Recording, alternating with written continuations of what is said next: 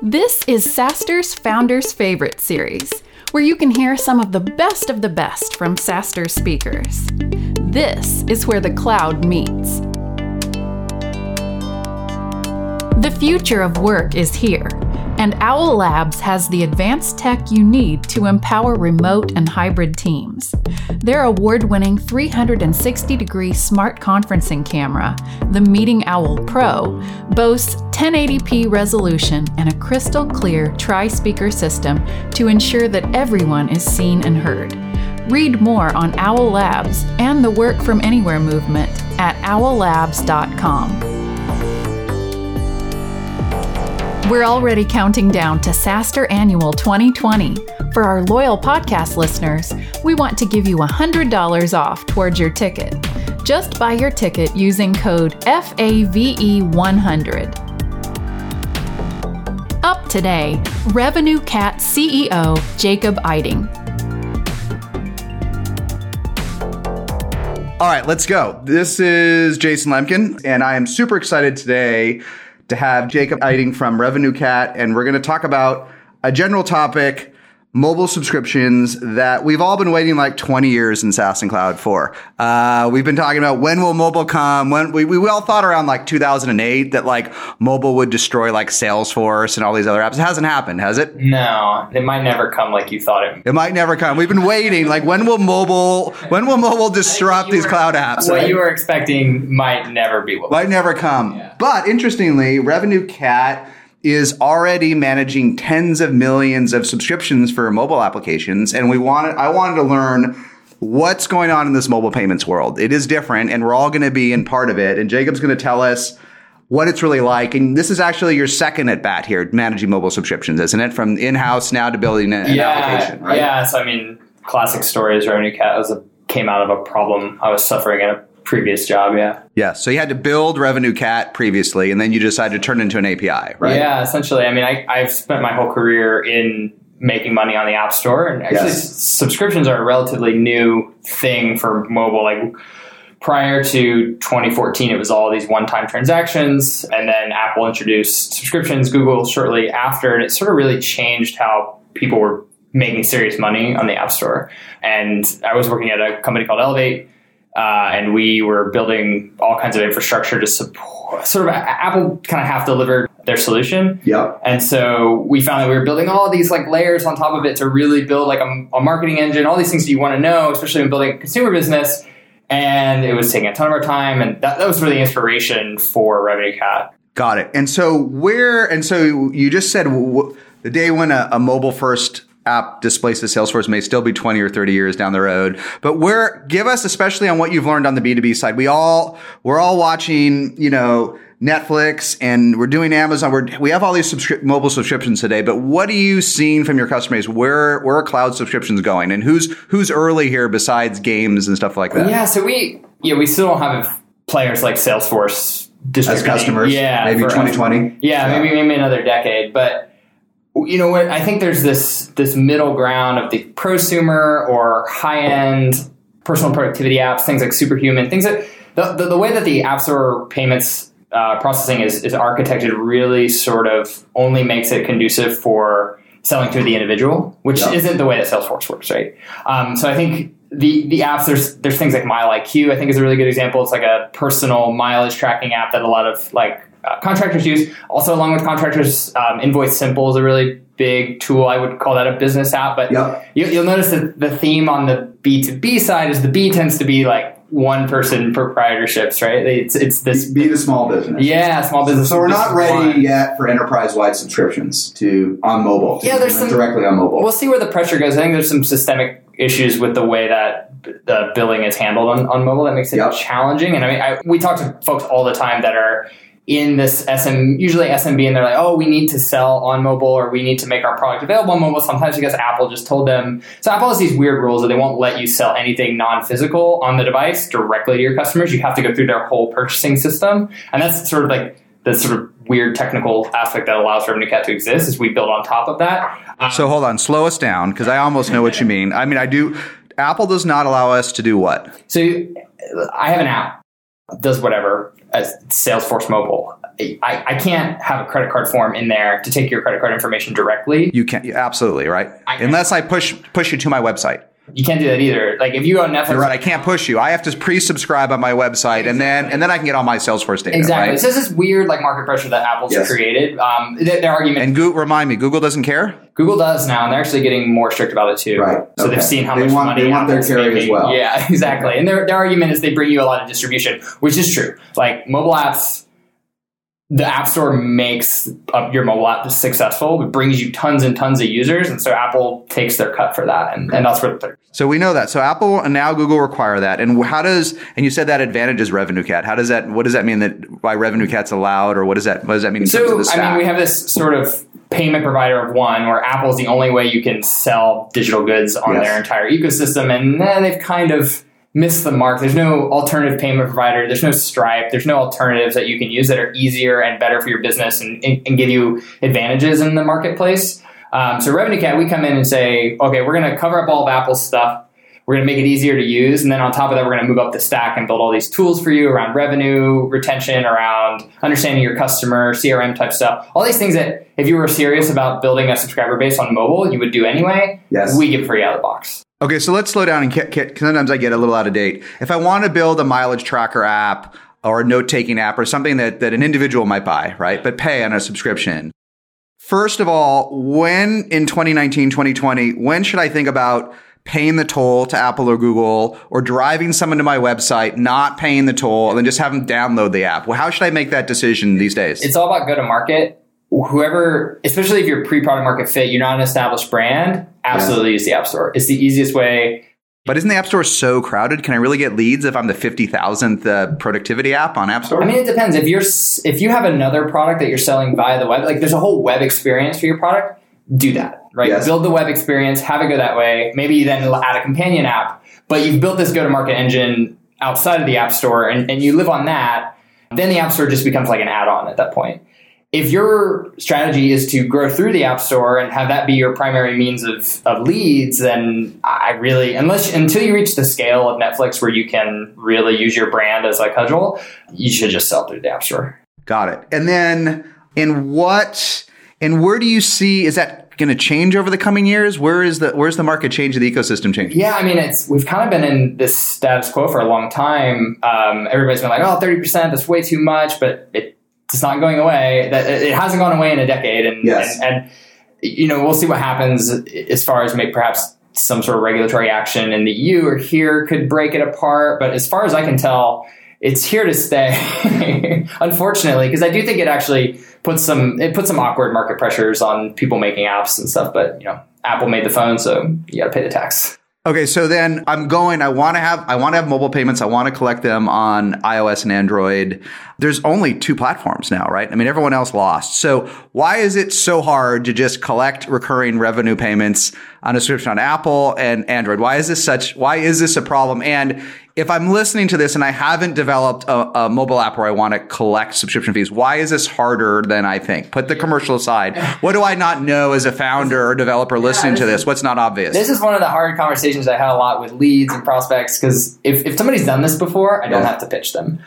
What are the top three headaches? What are the top three headaches developing a mobile product with subscriptions in it? okay, wow. Um, a better way to ask. so it starts it starts with the the actual the, getting the customer experience right, the end user experience right. With the way that the Apple APIs are designed, it's very confusing. It's it, it, it- the subscriptions and the recurring relationship aspect of billing was very much bolted on. So so actually at a developer level, it's just very awkward to to work with. It's just bad. Okay. Um, so that's that's level. What's developer pain number one, especially if I'm not a developer listening, that my developers are going to bitch and whine about if they try to develop directly on Apple for recurring subscription? I mean, for instance, Apple uses this really arcane encrypted receipt file technology that you Yes. have to be kind of that you have to navigate. That's really kind of confusing. And then there's one of the things is just really simple thing is like they don't notify you when something renews. So like you have to be constantly pinging them just to keep like if you want a full picture of who's who's even Just have your accounting makes sense. Exactly. You Yes. need to build this whole infrastructure just to just to get that basic that basic data. We, we provide that out of the box. So that, that's kind of one of the. So that's a headache with Apple. What's a Google headache that we don't plan for? Ah, it's the same headaches. They're just different. headaches. just like slightly different flavor. Uh, Google's Google system's a little a little more googly. It's a little more you know web first, but but it still has a lot of the issues. And the problem is they all have different issues, and people want to provide experiences across platforms. And so now you have this fun game of how do I take these two very different systems, which do roughly the same thing, and make them unified in my backend, right? Sure. Um, and that, that ends up just it's not it's not rocket science, but it, it ends up taking up a lot of developer resources that you should be putting towards product. You should be putting towards like things that are differentiating for you. Okay. And so a niche question related to that, but so because a lot of folks, a lot of folks have apps, especially in the early days, the prospects will be ma- thinking they could they could build or buy.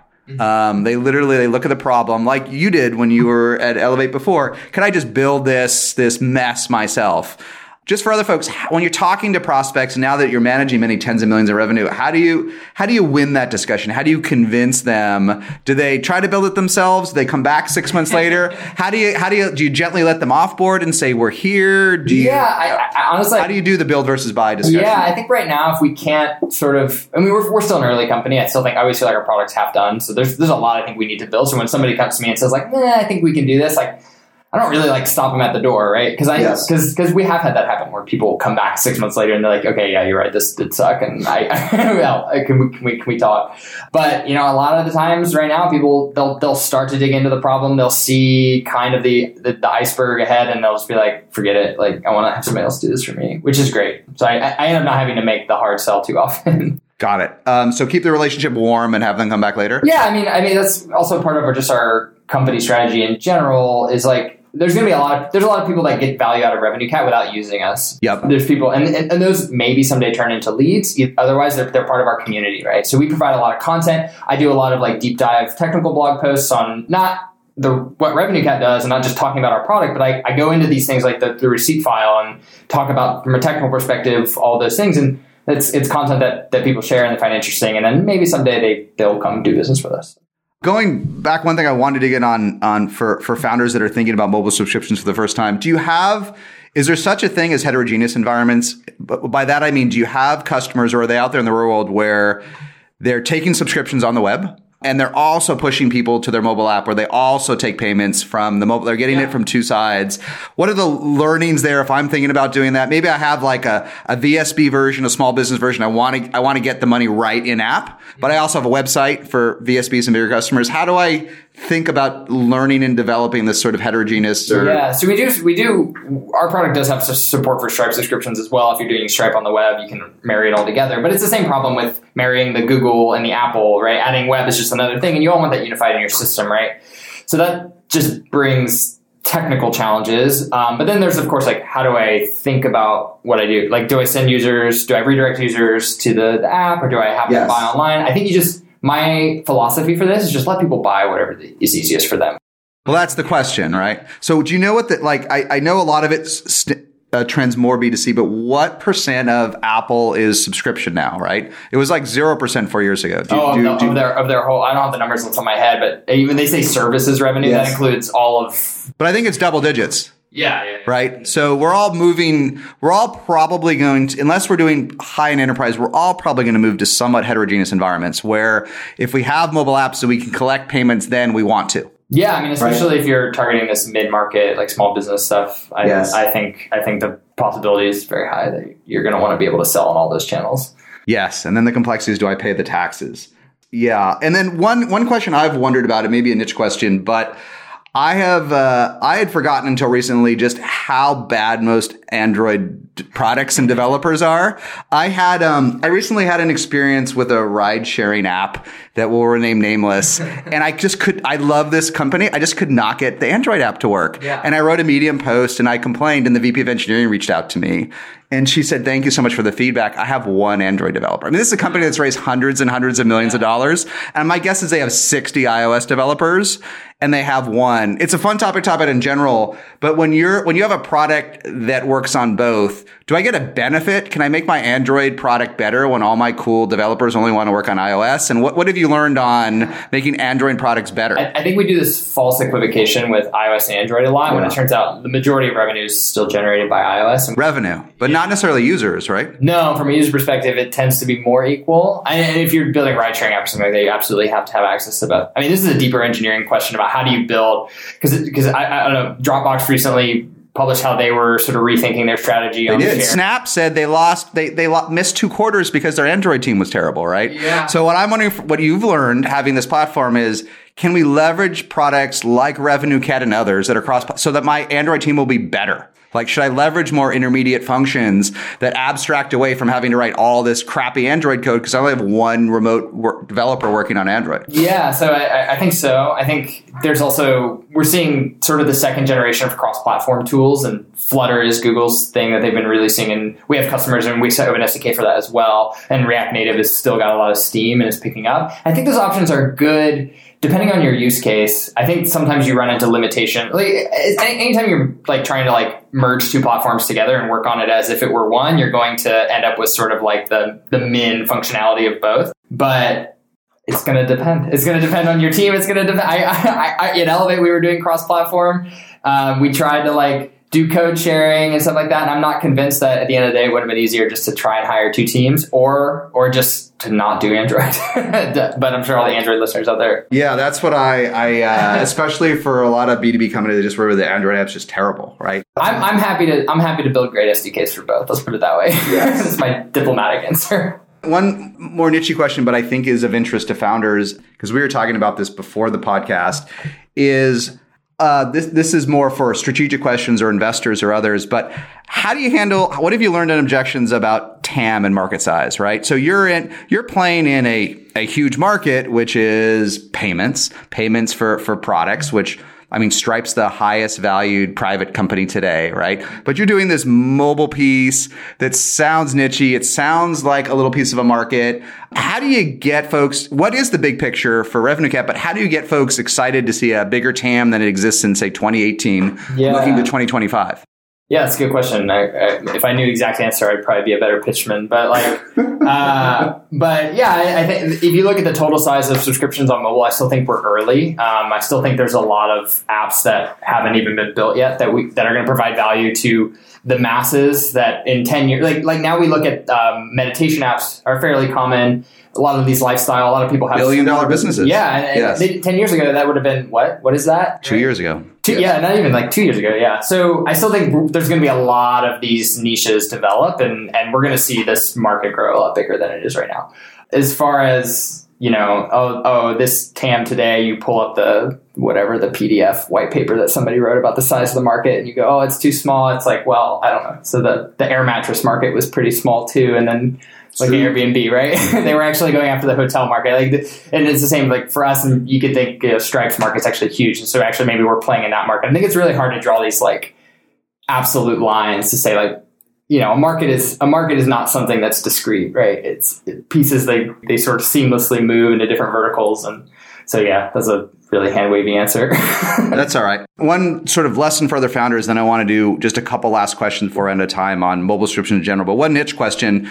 Revenue Cat got off the ground its initial success from content marketing, broadly speaking, right? F- Literally from the CEO I'm sitting sitting across from writing a handful, a handful of blog posts um, about how to solve a painful problem on managing mobile subscriptions, right? So as someone who isn't a mark, isn't certainly isn't is, isn't a trained marketer, is trained engineer, and uh, what's your secret hack to content marketing? What did you learn and what performed, uh, uh, other than trying? But what are the lessons learned? Yeah, I mean, I think obviously just doing it, like, I had to make it a part of my schedule. For so we when we released the beta, we had no users. I had nothing to do. Like, if you have no Yes. users, you have nothing to do. So I was like, well, I will write blog posts, and I had spent two or three days a week writing content for about two months, and ended up, yeah, being a really high leverage use of my But what, and what was the top piece of content that performed?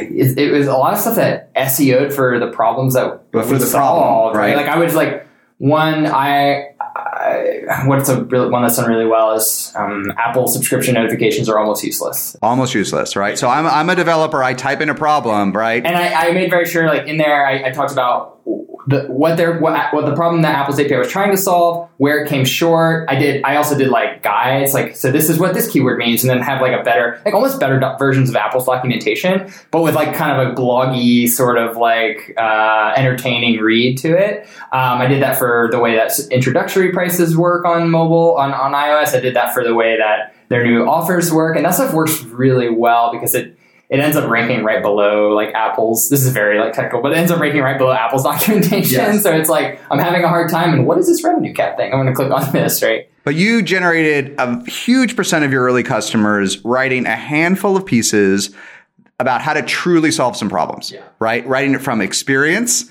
with some passion uh, and a lot of documentation that was better than was out there. Yeah. And even without a brand boost, people found this through Google. Yeah. And- they found it on the first page of Google. So it still works these days, right? Yeah, especially if you know. I think the challenge with content marketing is you really got to say something, and you got to say something that is interesting. I, I think doing like, cookie cutter content marketing that's Yes. just using your brand in place for whatever other brand is, is pointless. It's just going into this. You have to write something that we always we, we, we think of content in two ways. We think content that's going to SEO well, and we think content that's going to share well.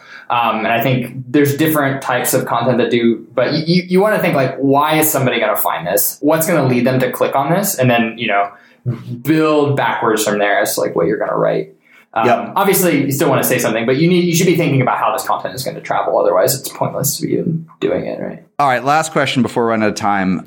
But what are some what are what do you see from from your customer base and what you're doing? What are some future trends or things that are happening in mobile subscriptions that maybe people don't see that aren't doing this every day? Maybe pe- people sitting in front of an iMac um, or in a comfortable desktop environment. What's changing? Um, because this whole space is going through incredible change today, right? Some of it's being driven by video, some of it's being driven by technology. But this whole, I feel like in five years, the way we subscribe to products will be radically different and we'll be subscribing to so many more than mobile than we're doing today. But what do you, what are some things that people don't see that you see from the front lines that founders should know? Yeah, I mean, I think the the, the age of personal SaaS is here. I, you know, I think people they've gotten used to it for their Netflixes and for their content, maybe for for a workout app. But I think the like Superhuman is a good example. People are going to start having their own personal SaaS products that they carry around with them that aren't tied to their employer, right?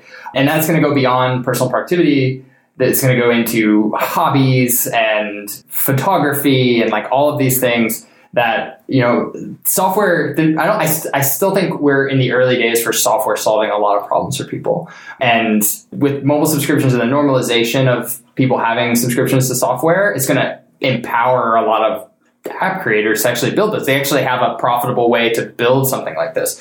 Um, and those probably aren't all venture scale businesses but that's okay right? Like we're going to build this giant passion economy of app makers that's going to just make a lot of software that's going to change lives for people. It's really exciting Yes. Yeah. No, I mean, you could make exponentially more money off a mobile subscription than a one time purchase. Oh yeah, the one-time purchase model. It's just sad. It's, if you're- It's so much work If you for if, so little revenue. if you're able to get the top of the app store, like pull some rabbit out of a hat, yeah, maybe you can earn back. But uh, there's really it's really hard to build a long-term sustainable business that way. Yeah. yeah. All right, then last last one to tie that. So that that's sort of more of that in the future, and we hit this just a little bit with the iOS Android discussion. But what's the one last hard part of mobile payments, mobile subscriptions that people don't get? What what should just founders remember to budget extra time, be more patient, be less frustrated? Yeah, if they want to go out and do mobile subscriptions, what's a what's a headache that they're not planning for? Keep it simple. That, that's what I'm going to say is keep it simple. I think the way that the Like what? What's a mistake that that founders will want to make? Oh, I want uh, to have an intro price that goes for three months, and then uh, after that, it's annual. And when somebody gets referred, I want to give them a free month or something like. Still too hard to do a mobile. yeah,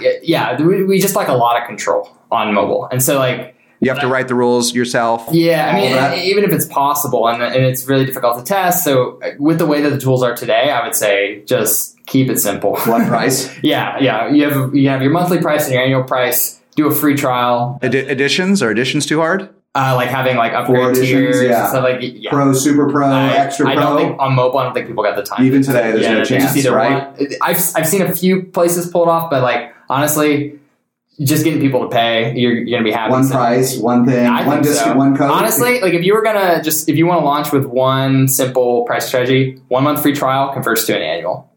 That's, do that. That's, the- that's, That's- the- that's the simple. I've looked at a lot do. of different. I've looked at a lot of different pricing strategies, and that one seems to work pretty well for a lot of people. So Yeah, it does Sometimes tie it- to the ages. yeah, I think it takes a while to maybe you don't feel like your product's good enough for that, but but I will say that one does work really well. So That's a good insight. All right, so that, that's Action Instrument. It works in the it works on the desktop. The one month free trial, people know it, and that's the that's the number one hack from the Revenue Cat data. All right, Jacob, thanks for the time. Anything anything we missed? You wanted to jump in on the world of mobile subscriptions? uh, I think we covered it. All right, man. Thanks for all the time, and thanks to everybody for listening. Owl Labs introduces the next wave of collaborative tech with award winning connected devices and services powered by AI and predictive technology. Winner of a CES Best in Innovation Award, the Meeting Owl Pro is a 360 degree conferencing camera that's changing the way teams connect, no matter their location. Visit owllabs.com to learn more and visit us at SaaStr Annual in March.